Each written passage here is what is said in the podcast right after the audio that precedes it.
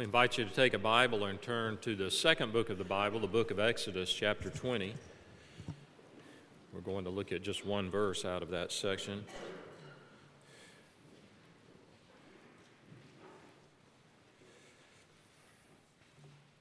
How many of you at some time or the other have ever served on the board of Covenant Care Services? Would you slip your hand up? Okay, a number of you, a lot of you.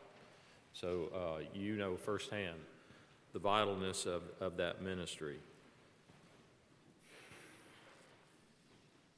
This is the Ten Commandments that God gave to Moses on Mount Sinai. And I'll begin reading in verse 1, though we're only going to focus on verse 13. And God spoke all these words, saying, I am the Lord your God who brought you out of the land of Egypt, out of the house of slavery. You shall have no other gods before me. You shall not make for yourself a carved image or any likeness of anything that is in heaven above, or that is in the earth beneath, or that is in the water under the earth. You shall not bow down to them or serve them. For I, the Lord your God, am a jealous God, visiting the iniquity of the fathers on the children to the third and the fourth generation of those who hate me, but showing steadfast love to thousands of those who love me and keep my commandments. You shall not take the name of the Lord your God in vain, for the Lord will not hold him guiltless who takes his name in vain. Remember the Sabbath day to keep it holy. 6 days you shall labor and do all your work, but the seventh day is a Sabbath to the Lord your God. On it you shall not do any work, you or your son or your daughter, your male servant or your female servant, or your livestock, or the sojourner who is within your gates. For in 6 days the Lord made heaven and earth, the sea and all that is in them, and rested on the seventh day. Therefore the Lord blessed the Sabbath day and made it holy. Honor your father and your mother, that your days may be long in the land that the Lord your God is giving you. You shall not murder. You shall not commit adultery. You shall not steal. You shall not bear false witness against your neighbor. You shall not covet your neighbor's house. You shall not covet your neighbor's wife or his male servant or his female servant or his ox or his donkey or anything that is your neighbor's. Now I want to keep reading the next couple of verses. Now when all the people saw the thunder and the flashes of lightning and the sound of the trumpet and the mountain smoking, the people were afraid and trembled, and they stood far off and said to Moses, You speak to us, and we will listen, but do not let God speak to us, lest we die. Moses said to the people, Do not fear, for God has come to test you, that the fear of him may be before you, that you may not sin. The people stood far off while Moses drew near to the thick darkness where God was. So ends the reading of God's holy and inerrant word. The first four commandments deal with our vertical relationship with God. The second group, the second table, which are the fifth through the tenth commandments, deal with our relationships with one another. Jesus summarized the teaching of the Ten Commandments is that we should love God with our heart, soul, mind, and strength, and we should love our neighbor as ourselves. And so the tables of the law, the first table being the first four, and then the second table being the last six, they follow priorities. And the first one is to love the Lord your God. Everything begins with a relationship with God. God is at the top of the first table. But with the fifth commandment, we move from focusing on our relationship to God to focusing on our relationships with others. Parents first. And then, with the sixth commandment, how we are to treat others. The commandment is very simple, this sixth commandment. You shall not murder. Now, it looks very straightforward, but it's very often misunderstood. So, what is the commandment not? It's not a prohibition against all killing in any and every circumstance. Ecclesiastes says there is a time to kill and a time to heal. So this commandment, especially in English, has been misunderstood at times due to how it's been translated in our English Bibles, just using the word kill. You shall not kill, rather than you shall not murder. People who protest war often will use this verse as a basis for those protests. Even some vegetarians historically have used this verse to oppose the killing of animals.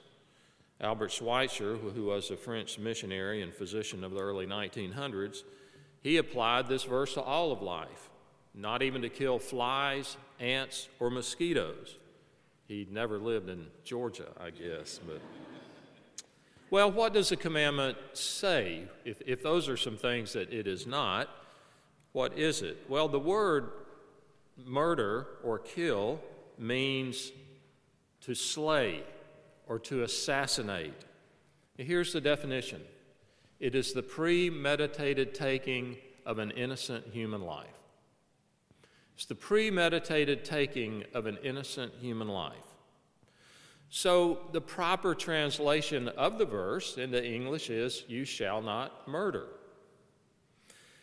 Now the command first appears earlier in the book of Genesis. And I didn't read the Genesis 9 passage, but let me tell you about it. In Genesis 9:6, Noah and his family have come out of the ark after the flood. And God says to them, who, among other things, whoever sheds man's blood, by man his blood shall be shed, for in the image of God he made man. Now, that verse gives us the rationale or the reasons why it is wrong to take innocent human life. And that is that human life is sacred. That means it is inherently sacred, and it has a sacred character about it at all times, in all places. It means that sacred means to be set apart. It's different. The legal definition of sacred is the quality or state of being holy, very important, valuable, kind of off limits. I remember going to a friend's house that lived near me and when I was growing up. Seems like we were about the seventh grade at this time, and he had an older brother who was very, very popular football player in high school who had died with another very popular guy. They were both in college, returning from college, and they died in an automobile accident. It had been a couple of years since then, and this was his younger brother that I was friends with, and we were at his house, and we were kind of playing and doing different stuff, and there was a bedroom, and he said, "Oh, we can't go in there." That was Bo's room. And it was just the same way as when he died. And his parents had kept it exactly that way. And I knew at that point that's off limits. We don't walk through that door. And that's, to use that sense, it was sacred. That's what we mean. It's different. It is set apart. And so God says that about human life. Well, why is it sacred? There are at least three reasons. One is human life is sacred. Your life is sacred because it is priceless. When God says in Genesis 9, whoever sheds man's blood, by man his blood shall be shed, that would seem to be ironic, but he's saying human life is so priceless, there is nothing that can be exchanged for it. Imagine if you shed human life, if the law said this, then you shall be fined $700. That means that person's life is worth $700. Or if you say, if you murder someone, that will be automatically 10 years in prison. Well, then you're saying that's what that life was worth, was 10 years in prison. So God says you cannot pay for it with anything except its own currency. It's a way of saying human life is infinite in value. Now, here's what I want you to think about. I've studied the Ten Commandments for years and years and years. Not continuously, but off and on. And we have to realize God brought his people out of slavery in Egypt, where they had been for generations, And rather than taking them immediately to the promised land when he had delivered them under the leadership of Moses, he takes them down to the Sinai Peninsula, which you can see on the map today. And he takes them there and he gives them his law, but primarily he's going to de-Egyptianize them. After living in Egypt for so long, they thought very much like Egyptians. Now, even though they had their Hebrew culture, it had not been exclusive during that time. So many of these laws, if not all of them, are in direct conflict to what had been acceptable in the culture in Egypt. Now in Egypt, especially among the slaves, human life had no value, except for what its value was as being offered with labor that it could produce. And they had many gods, and so each of these commandments is like addressing an issue from the Egyptians. But we know, even today, that some of the ancient legal codes had different values for different types of human life. Let me explain what I mean by that. There were tremendous class distinctions as the basis for punishment for murder. For example, if a rich man was murdered by a poor man, then the penalty might be that the family of the rich man could go and slaughter all the poor man's family. Men, women, and children. But if the rich man murdered a poor man, then he was only required to make some kind of monetary restitution to the man's family. And so what this said in that culture was that various individual lives had various values. Now, what's God saying in the Sixth Commandment? He's saying no matter who you are, rich or poor, male or female, whatever class you come from, every individual life is priceless. So you see how this elevated the understanding of human life, even among the Hebrew people. The second reason life is sacred, human life, is because it does not belong to you. You are accountable for your life and for the lives of others around you. But they don't belong to you. You don't own another person. Every human life which comes into your life, whether it's a person checking you out at the grocery that didn't sound right. The person taking your money at the grocery store or the clerk at the convenience store, or whoever it may be, whoever you come into contact with, you are accountable, in a sense, for that person's life, as they are for yours. And why is that? Because humans don't belong to you. Not your children. Your children don't belong to you. Your spouse doesn't belong to you. Your friends and family don't belong to you. And so no human being is yours to do with as you please, to abuse and to violate, to discard. They're owned by somebody else. And as a result, you are accountable to their owner. Third reason human life is sacred is because all of us, or each of us all, are made in God's image. God has put his stamp on every individual, and God says it's an assault on someone in my image is an assault on me. You know, like when someone in another country burns an effigy of our president or our flag. It's an assault on the nation. It's an imputed assault. That's the way it's seen.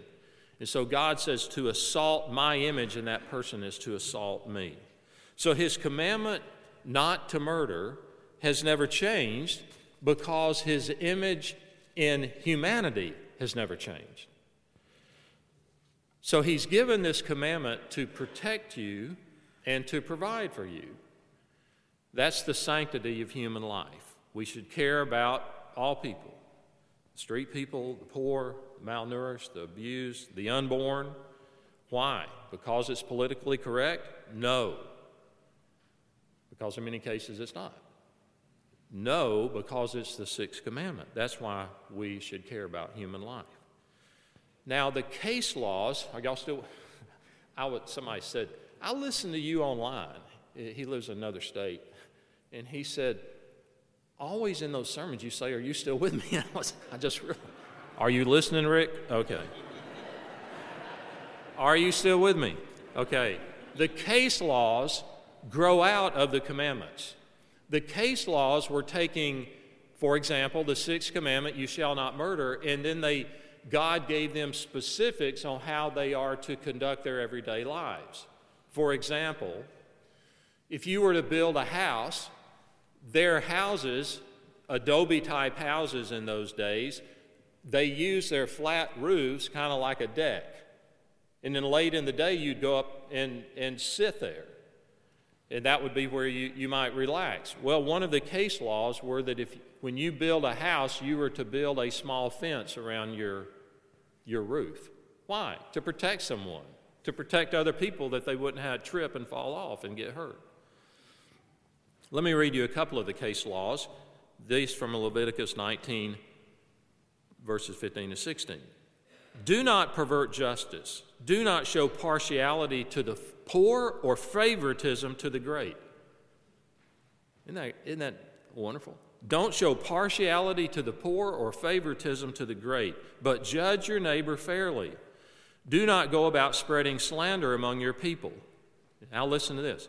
Do not do anything that endangers your neighbor's life. I am the Lord. So you don't dig a 20-foot deep hole in your front yard and leave it uncovered, for example. So there was a principle. Don't do anything that it endangers your neighbor's life. That's a case law. It's an application of the sixth commandment. Here's another one. Leviticus 19, verse 14. Do not curse the deaf or put a stumbling block in front of the blind, but fear your God. I am the Lord. Ever lose your patience with someone you think is hard of hearing? What are you, deaf? Leviticus 19, do not curse the deaf or put a stumbling block. Hey, guys, watch this. Hey, here comes another student. He can't see. Here, let's trip him. Let's put this chair in front of him and watch. We'll all laugh. There's nothing new under the sun. The positive. Now, each of the commandments has a positive. When it says you shall not steal, you shall provide. You shall not commit adultery, you shall protect the family. You shall not commit murder, you shall preserve the life. So all the commandments are like that.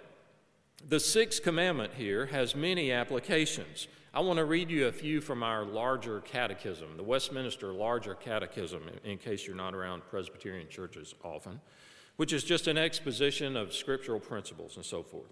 It's not equal to the Bible. It helps us to understand the Bible. So here's the question in the Catechism, question 134. What is the sixth commandment? The sixth commandment is, thou shalt not kill. Well, what are the duties required? Here's what they'll ask. They always ask, what are the duties required and what are the sins forbidden? So here are the positive things, the duties required. And I just selected a few. The duties required in the sixth commandment are all lawful endeavors to preserve the life of ourselves and others by resisting all thoughts and purposes, subduing all passions, and avoiding all occasions and temptations and practices which tend to the unjust taking away the life of any other.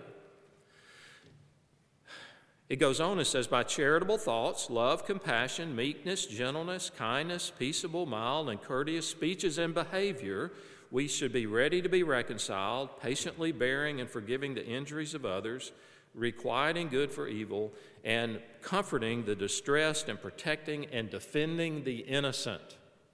So the commandment not to murder also implies, if I am to keep this, I am to protect the innocent. What are the sins forbidden? Again, I just selected a few. The sins forbidden in the sixth commandment are the taking away of our own lives, suicide, or of others, except in case of public justice, lawful war, or necessary defense. A sin forbidden also is the neglecting or withdrawing the lawful and necessary means of preservation of life. Provoking words, oppression, quarreling, striking, wounding, and whatever else tends to the destruction of life of any other. Most of you know, but some don't. Our fifth child is now 26 years old. His name is Stephen. This morning, he's probably right now in the special needs nursery. When he was born, he had multiple disabilities and birth defects. And he was born right up here at the medical center. And a lot of this was not known in advance. Not that it would have made any difference, but mentally, we were not quite prepared. I was not. And when the delivery room went silent, I knew something was wrong. The nurses and the doctor, it just got quiet. You know, when normally there's celebration when a baby's being delivered. So he's then transferred after several days in the NICU here. He's moved to Birmingham. He, as the medical council here said, look, he's got a whole host of problems. You need to get under one roof that can deal with this. So he's moved over there, and I had a neighbor that I grew up with, and she said, oh, my niece is a nurse in the NICU unit at the University of Alabama-Birmingham Hospital. So late one night, I'm standing there. Barbara just had a C-section. I don't even know how she was able to stand.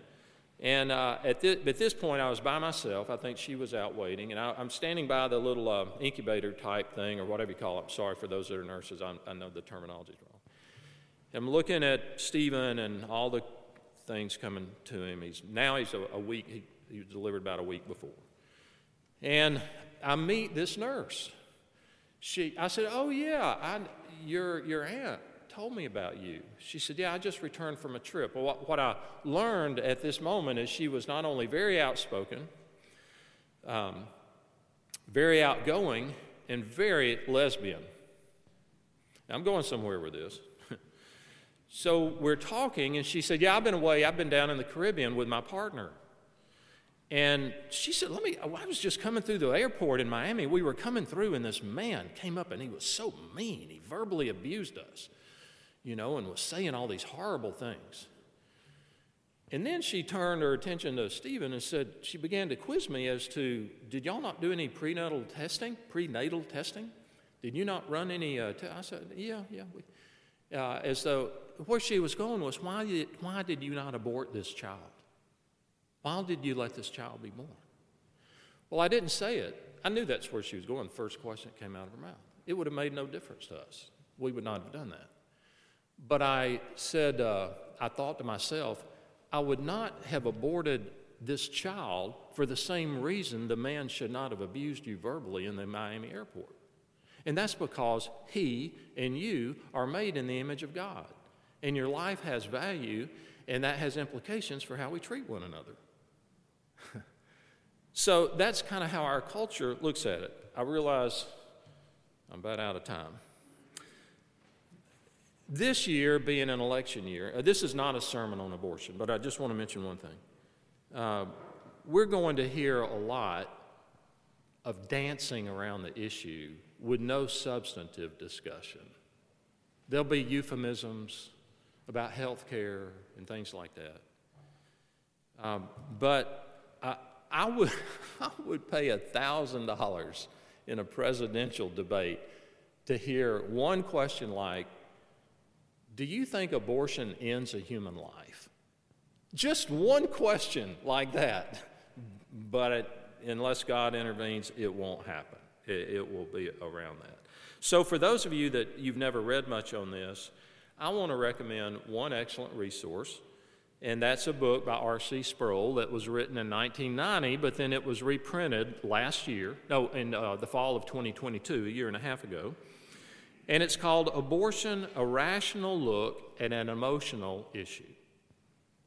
If you are inquisitive at all, and you're not sure what you think about all of this, I recommend that. Abortion, subtitle, A Rational Look at an Emotional Issue. Now, let me just say this in conclusion. If anyone is reading this and you're thinking, well, boy, I'm really guilty of this, Jesus in the Sermon on the Mount, he said about this and other laws, you've heard you shall not commit murder. But I say to you, even if you're angry enough with your brother to say, you empty-headed fool, you've committed murder in your heart. There's not an innocent person here among us. When we look at how Jesus scrutinizes God's law and applies it to us, you ever been angry with somebody? Really angry with somebody? Well, you violated this sixth commandment? Have you ever not gone out of your way to try to help another person that was in need? You've violated the sixth commandment. Have you participated or pressured someone else to have an abortion or participated in one as a medical? You violated the sixth commandment. I mean, there's all sorts of ways we violate it. Now, that's the bad news, okay? We can't look at the law and come away thinking, boy, I feel good about myself. It's not intended for that. Romans says that the law just reveals our need. We look at the law and say, man, I'm sick. I need help. I need medicine. Well, guess what? The medicine comes in the form of a murder. The premeditating of an innocent human life, Jesus on the cross. That was premeditated, and he was innocent. So, oddly enough, for those of us who have broken the sixth commandment, we are saved through the breaking of the sixth commandment in what happened to Jesus.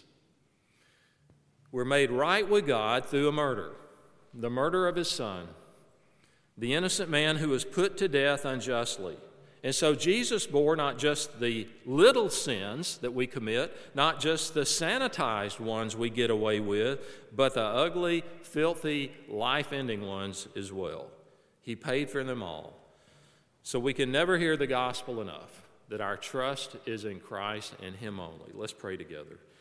Father, thank you that you give us your law to show us our need. You don't leave us in to ourselves to think that we're right with you when objectively here we violate that. And yet you've made us in your image. We're grateful for that. Each of us here has value. For those that may be here today and think their life doesn't have meaning or that they aren't the person they think they ought to be, I would pray that you would give them that assurance that no, you have made them in your image and that you have put them here and now for a special purpose, and that we would see our need to be forgiven, and that we would have our trust in Christ as our Redeemer. Thank you for him, sending him for that purpose. And we pray in Christ's name.